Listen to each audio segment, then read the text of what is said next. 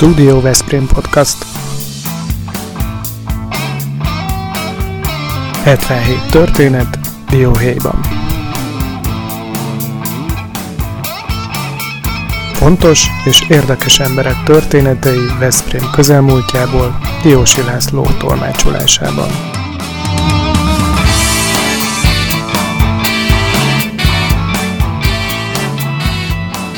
Ha nyitva a szemed, tele lesz a zsebed. A 90-es évek elején Domokos József, legendás hírű önkormányzati képviselőtársam, a Városi Helyőrségi Művelődési Otthon igazgatója azzal keresett meg, hogy Fási Ádám, van, aki a nevet nem ismeri, a Miss Universe Hungary szépségverseny regionális versenyét Veszprémben szeretné lebonyolítani, és Csurgai Miklós tábornok úr mellett aki a Magyar Honvédség légvédelmi parancsnokságának parancsnoka volt, szeretnék, ha a rendezvény fölött én is védnökséget vállalnék. Első kérdésem az volt, hogy ez vajon mibe fog kerülni az önkormányzatnak. Pálsi Ádám megnyugtatott, hogy nagyvonalú támogatói és szponzorai vannak a versenynek, akik közül az egyik legtehetősebbet szeretné is bemutatni nekem. Ő Szetlik Ferenc úr, aki éppen most veszi meg a klubtihanyt, a nagy hírű üdülőtelepet. Akkor tárt már mesésen gazdag vállalkozó volt, aki a kerekegyházi bizniszekkel kezdte az üzleti karrierjét, majd textilportékákat árult a Garai téren. A hatalmas üzlete pedig a Józsefvárosi négy tigris kínai piac üzemeltetése volt, ahol a piac működésének csúcsán mintegy 40 ezer négyzetméteren árult másfél ezer ember. A 90-es évek közepén 800 millió 1 milliárd közötti éves forgalmat bonyolított a tulajdonában lévő Komondor Kft., mely igen nagy summa volt akkor tájt.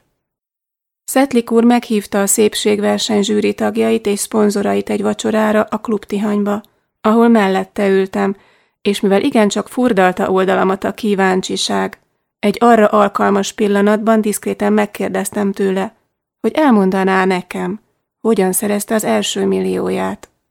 Megígértette velem, hogy ezt nem kötöm senkinek sem az orrára. Mivel már több mint húsz éves súlyos betegség után elhalálozott, úgy gondolom, hogy nem köt a titoktartás. Elmesélte, hogy amikor néhány évvel korábban a még létező NSK-ban járt, felfigyelt arra, hogy milyen nagy problémát okoznak a németeknek a gépkocsik elhasznált autóköpenyei. Nem volt ötletük arra, hogyan kellene ezektől megszabadulni. Akkor tájt erősödtek meg a zöld mozgalmak, és fordult a közvélemény figyelme a környezetvédelem felé. Mikor az egyik autószalomban nézelődött, és ott még használható, levetett abroncsokat látott, megkérdezte, hogy mennyiért vehetné meg őket.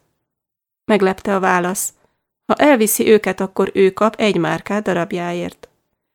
Pár nap múlva visszament egy utánfutóval, és elhozott egy rakomány autógumit, amit tovább vitt egyenesen Romániába, ahol az üzlettársától egy márkának megfelelő lejt kapott minden egyes darabért.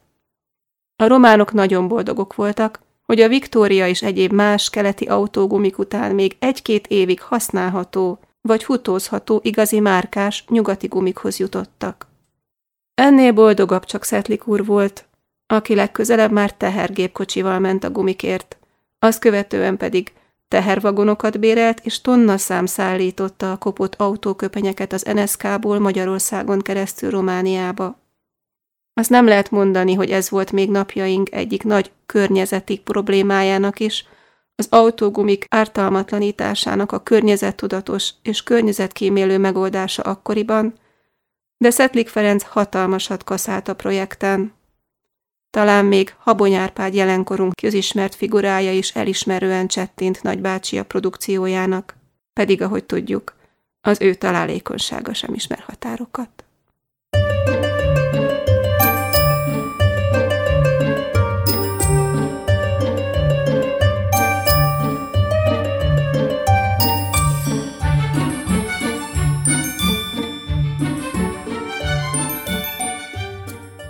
A Veszprémi faültető Az eredeti nagy ötlet Törő Lászlóé volt, aki akkor a Magyar Millennium ünnepség sorozat városi szervezőjeként ötölte ki, hogy találkozzanak Európa királynéi 2000-ben Veszprémben, a Magyar Királynék városában. Azt, hogy a nagy ötletet hogyan sűjesztette el egy budapesti rossz indulat, ebben a nem politikáról szóló könyvben nem akarom elbeszélni. Tény, hogy elsüllyesztette. De amit az ellenlábasok az egyik kezükkel elvettek, az Gönc Árpád a másik kezével visszaadta.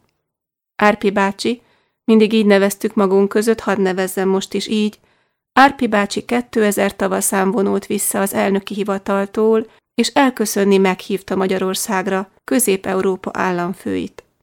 Első nap a királyok városa Székesfehérvár, második nap a királynék városa Veszprém. Nem az a nagy dolog, hogy mindenki el is jött, hanem eljött az az ember, aki életem egyik legnagyobb politikus élménye, a Veszprémi elnök találkozó szupersztárja, Václav Havel. A cseh elnök, aki éveket ült börtönben, aki soha egy pillanatra sem egyezett ki a hazáját eltaposókkal, aki a szamizdatok, a félillegalitás szorongásai közepette, vegzálva, eltiltva jelentől és jövőtől, mégsem adta fel. Pedig éppen 2000 tavaszán nagyon közel állt ahhoz, hogy feladja. A tüdőrákkal harcolt. Nagyon súlyos műtétek után az orvosai kijelentették, hogy teljes lehetetlenség, nyílt öngyilkossági kísérlet, ha eljön Magyarországra. És eljött. Azt hiszem, senki nem volt a fényes vendégkörben, akit Árpi bácsi olyan közel érzett magához, mint Hávelt.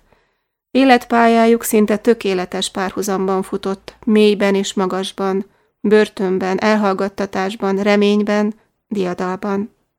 Még a hatalmon is. És ezt Hável is tudta. Így hát Hável eljött. Nehéz kívülállónak elképzelni, mennyi praktikus gonddal járt ez a vakmerő döntés. Kezdetben az volt a terv, hogy az elnököket szállító busz a színházkert fölött a lépcsőnél áll meg. Az elnökök kiszállnak le lépcsőn, barátkozás a veszprémiekkel, aztán felültetés az elnökök ligetében. Havel állapotát látva rögtön világos lett, hogy azon a lépcsőnő az élete árán sem lesz képes lejönni. A módosult terv úgy szólt, hogy jöjjön tehát a busz a másik oldalról, ott nincs lépcső, a terep sík, a táv csekély, az elnökök kiszállnak, aztán lesz, ami lesz. Ez jól hangzott. De jött a probléma. Az ugyanis, hogy a különleges busz képtelen volt befordulni azon az éven, amit az út meg a járta között volt. Remélem nem haragszanak meg utólag az esztelen pazarlásért, de átépítettük ott egy kicsit azt a bizonyos területet, hogy meglegyen az a kétszer két és fél centi, ahol az elnöki busz még befért. Ami aztán történt, az csoda volt. Az emberi akarat és méltóság csodája.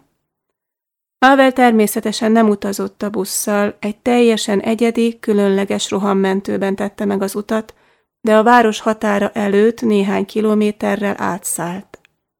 Amikor a busz ajtaja kinyílt, Havel úgy lépett ki, mint akinek semmi baja. Frissen, ruganyosan, mosolygósan. A veszprémiek, mit sem sejtve felismerték, a nevét kiabálták. Havel odament a tömeghez, kezet rázott, itt meg ott beszélgetett. Mosolygott. Talán egy-egy könyvét is dedikálta. Aztán tetre készen a számára előkészített fához ment, egy lapát földet a fa gyökerére dobott, majd a lapátot szívélyes előzékenységgel a nagykövete kezébe nyomta. Aki látta, mind azt hitte, hogy csak be akarja vonni a diplomatát is a pillanat örömébe. Még egy utolsó mosoly, integetés, és Václav Havel beszállt az extra kinézetű rohammentőbe, és az ebéden már nem volt ott. Mire a vendégek asztalhoz ültek, vele már felszállt a repülő Prága felé. Aki utána néz az életrajzának, láthatja, még tizenegy évet élt. Nekem akkor is örökre, az a néhány perc marad meg belőle. Az ember, aki nemzetének képviseletében, személyiségének minden tartalékát mozgósítva úgy áll az emberek elé, ahogyan kell. Egyenes derékkal, felemelt fejjel. Ahogyan mi halandók elképzeljük az igazi politikust, a közülünk való embert.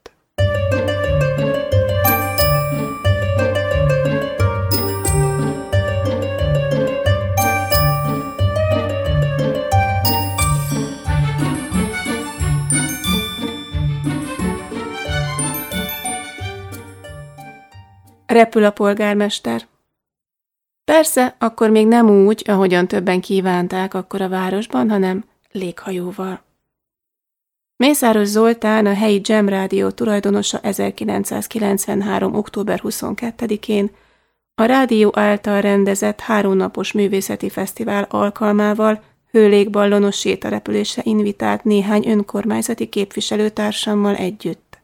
Legnagyobb meglepetésemre gyenge pillanatomban magam is elfogadtam a meghívást. A megbeszélt időpontban a meghívott, más helyi mobilitásokkal megjelentem a főposta előtt, ahol a Rádió Jam feliratú, talajhoz rögzített hőlégballon felemelkedésre készen várta a kirándulni vágyókat. A szerkezet már az első pillanatban sem tűnt megnyerőnek. Zoli kedvesen fogadott, közölte a maga fanyar humorával, hogy most az égbe küld bennünket, és ezért milyen hálásak lesznek a rádió hallgatói. Gondoltam, hogy ez haladás ahhoz képest, hogy van olyan is, aki a pokolba kívánna minket. Mindenki mondott valami vicceset, ezzel is palástolva a bennünk lakozó feszültséget, hiszen még egyikünk sem utazott ilyen szerkezettel.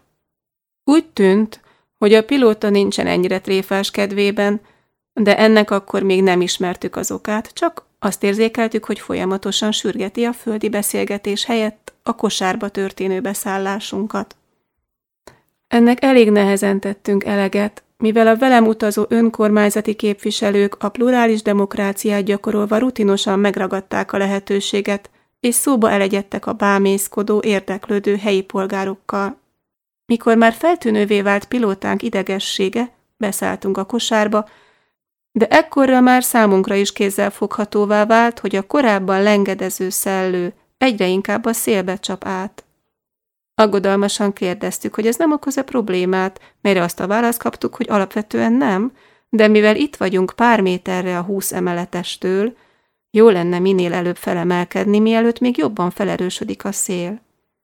Villámok gyorsaságával eloldották a rögzítő köteleket, és ballonunk heves emelkedésbe kezdett, de nem a tervezett függőleges módon, hanem egyre inkább közelítve a toronyház felsőbb szintjeihez. Szerencsére pár méter híján sikerült elkerülni a találkozást az épülettel, és az első stresszből kilábalva naivan azt gondoltuk, hogy megkezdődhet a város feletti örömteli lebegés és fényképezés. Ehelyett ballonunk a hirtelen felerősödő szél következtében egyre gyorsuló iramban kezdett szágódani nyugati irányba. Természetesen az egyre jobban sápadó társaim nem hazudtolták meg, hogy az önkormányzat világában edződnek, és mindenkinek volt valami ötlete, hogy mit is kellene csinálni, hogy túléljük ezt a kalandot. Közben Zoli a kosárból a telekommunikáció hőskorában még 450-es veszteltelefonnal élőben jelentkezett be a dzsembe, és én is adtam ugyan már kissé remegő hangon interjút. Egyszer csak pilótánk bejelentette, hogy megpróbálja a herend közelében lévő marha legerőre letenni a szerkezetet. Ez a megpróbálja kifejezés kisebb pánikot okozott a jelenlévők körében, de mikor még azt is hozzátette, hogy mivel várhatóan landolás közben elfekszik majd a kosár, kéri, hogy annak peremét ne fogjuk majd meg. A halálfélelem uralkodott el rajtunk. A landolás valóban nem az előírásnak megfelelően következett be, mint kiderült a szél odacsapta a földhöz és elfektette a kosarat, és mint egy száz métert vonszolt bennünket a ballon, míg sikerült az alkalmatosságnak stabilizálnia magát. A földet érés során a hasamon egy gázpalac szorítását éreztem. Felettem pedig a nagy termetű és tömegű Marton Ferenc képviselőtársam vette el a levegőt. Mikor remegő lábakkal kimásztunk a kosárból, nem győztünk hálálkodni az égieknek, hogy ilyen szerencsésen megosztuk a kalandot. Egyedül Marton Feri szenvedett bordatörést, s így aztán légi kalandját egész életében meghatározó élményként emlegette. Mivel közben beesteledett, a sötétben egy nagy tehénlepénybe lépve arról is elmélkedhettem, hogy talán, talán a jövő is szerencsés lesz. Később hallottam, hogy a városkából azonnal seregnyi gyerek rohant a legelő felé, megnézendő a roncsainkat. Ők lehettek volna az első katasztrófa turisták a megyében. Az akkori kezdetleges mobil kommunikációs eszközökkel próbáltunk valahogy segítségért folyamodni, többszöri próbatételünk végül sikeres volt, és a polgári védelem felmentő serege a nyolcas úton felszedett bennünket, ahova elvánszorogtunk. Azóta számos repülőeszközön ültem, merev szárnyugép, helikopter, sárkány, de hőlégballonban soha. És szent fogadalmat tettem, hogy ez már pedig így is marad. Bármire felülök, de repülő ruhakosárban nem.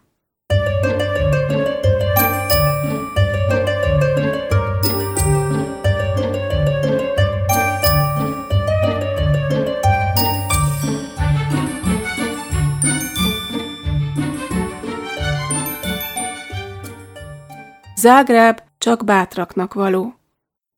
Úgy hozta a sorsolás szeszélye, hogy 2000 őszén a Dinamo Zágrábbal mérkőzött a Veszprémi kézilabda csapat. A busz csendesen haladt a határ felé, úgy terveztük, hogy Zágrábig nagyjából ez lesz a menet. Nem ez lett. A határon mosolytalan egyenruhás vitte magával a gondosan előkészített útleveleket, hogy valamennyi idővel később egyetlen nevet és embert emeljen ki. Vladimir Petricset. A benfentesek rögtön tudták, hogy itt a baj, mert Vladimir Petricsnek volt egy vele született vétke. Szerb származású volt. Tudtuk persze, hogy Horvátország vad és minden tekintetben halálos háborút vívott Szerbiával, de azt is tudtuk, hogy a háborút 1995-ben a békekötés zárta. Nehéz volt érteni azt az indulatot, amit a tiszt maga körül szétsugárzott, miközben a szálas, szőke, szerb fiút a busz melletti helyiségbe kísérte. Annak hatalmas üvegablakai mögött éles, fehér fényű lámpák égtek. A lassú szürkületben jól láthattuk, amint Petrics feszes vigyázban áll egy kopárasztal és egy még az asztalnál is kopárabb tiszt előtt. Egy órán keresztül álltott, mintha valami nyomasztó néma filmet látnánk. Úgy néztük, amint a rémült srácot vegzálja a székben is szinte pattanásra kész horvát. Amikor Petrics visszatért, feldultan, megalázva, összetörve, annyit mondott csak, hogy a háborúról kérdezték, volt-e katona, hol járt, mit csinált, látogatott-e haza, ilyeneket. Ekkor éreztük meg a háború lappangó maradékát. Az út tovább már zavartalan volt, mondhatni megtisztelő. Villogó kék fényjel, szirénával rikoltozó rendőrautó állt be elénk, vezetett fel bennünket Zágrábig, a szállásig. Úgy hajtattunk be a városba, mintha államfők lennénk.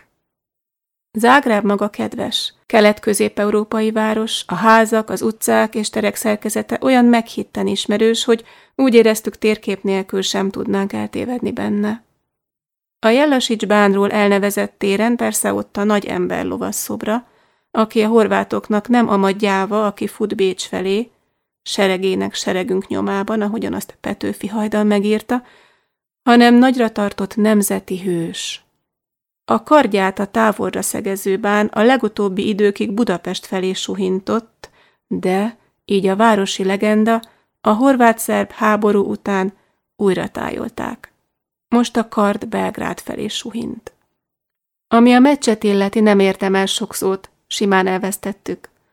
Ha volt ott valami látni való, az leginkább egy borzasztóan brutális kinézetű, már korosnak mondható horvát, bizonyos Zlatko Saracevics, aki olyan ellenállhatatlanul szórta meg a fotexet, hogy a következő évben már nálunk volt ellenállhatatlan.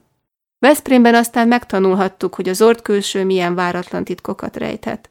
Szarapapa végtelenül kedves, kultúrált, kifejezetten intelligens fickónak bizonyult, aki még magyarul is megtanult egy kicsit. De hol van ez még?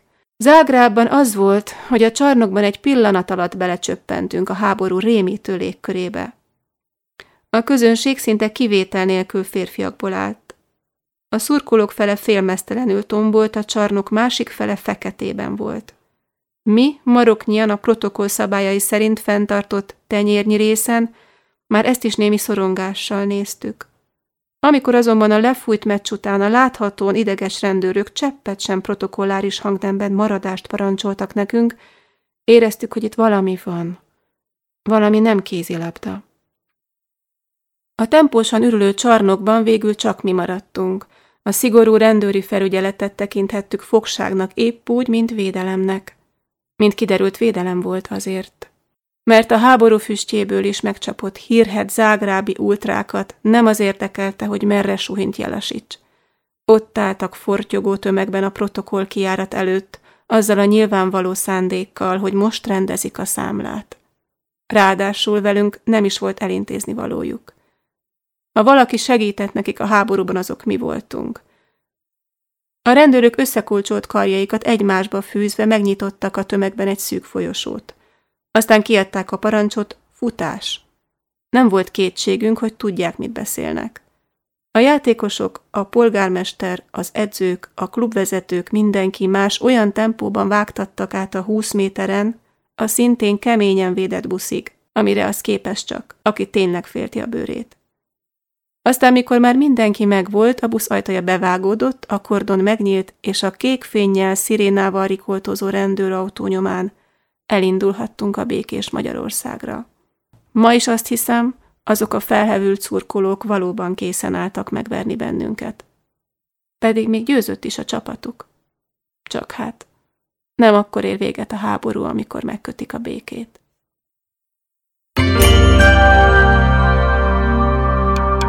Ez a Studio Veszprém műsora volt. Hallgasson ránk minden pénteken! Ezek és más történetek a diósilászló.hu weboldalon megrendelhető könyvben.